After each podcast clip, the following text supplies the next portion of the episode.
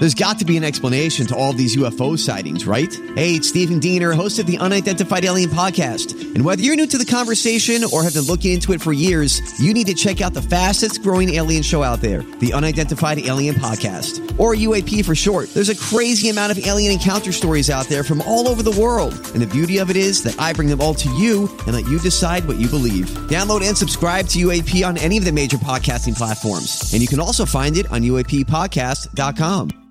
Hi, everybody. This is Adriana Trigiani. I'm the host of You Are What You Read. I have the privilege of interviewing luminaries of our times about the books that shaped them from childhood until now. We get everybody from Sarah Jessica Parker to Kristen Hannah, Mitch Albom, Susie Essman, Craig Ferguson, Rainn Wilson, Amor Towles, you name it, they come, they share. New episodes of You Are What You Read drop every Tuesday on Apple, Spotify, or any major streaming platform wherever you listen to your podcasts.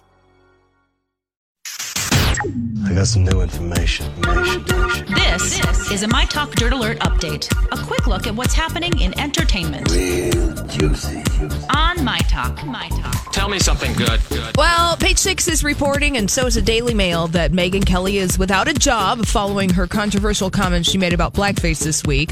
Uh, it took just about forty-eight hours for N B C to fire Megyn Kelly. Now, yesterday, it was reported that her talent agency, C A A, dropped her from representation, and Vulture dot com reported that actually Megyn Kelly was in talks with N B C a couple of weeks ago to see maybe uh, how to best transition her out of her role in the third hour of today. Well, and it looks like they pulled the ripcord, and she gave them the cord to pull. Yeah. Yes, she did. She handed it to she them herself. She unfurled it and placed it in their hands. Yes, she sure did.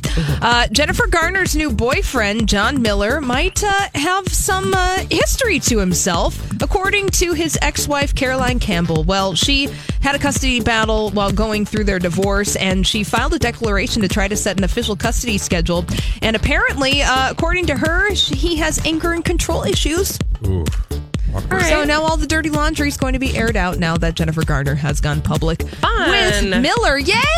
Her, um, they might be serious. They uh, might not be. I don't know. Yeah, her publicity attempt has failed miserably. Oh, yeah. Yep. Bye. Yeah. We can't have nice things. No, we can't. We sure, no. sure Not in twenty eighteen. uh, this is kind of nice, though. Oh. A Missus Doubtfire reunion. Oh, reunion, with, what does that mean? Well, Pierce Brosnan uh, got together with the children who were stars of Missus Doubtfire. Oh. Now they're all grown up. So they reunited twenty-five years later for a cast photo. Sally Field wow, was not in this. Years. I know, right? Matthew Lawrence, Mara Wilson, and Lisa Jacob, they played the three children in that movie. Sally Field couldn't make it to the reunion dinner as she was on tour promoting her new book, and they were all interviewed by N B C's Today for a feature that will air early in November. Oh, that's kind of cool. twenty-five years ago, nineteen ninety-three, Missus Doubtfire came out in theaters. I would. I graduated okay. high school. Yep. I was just oh! thinking that is, now I feel old. Don't you feel, does I just, that time passes. It sure does. Yes. That time it does pass, man. Oof. Mm-hmm. Wow. Deep thoughts from the Colleen and Bradley show. True. So true.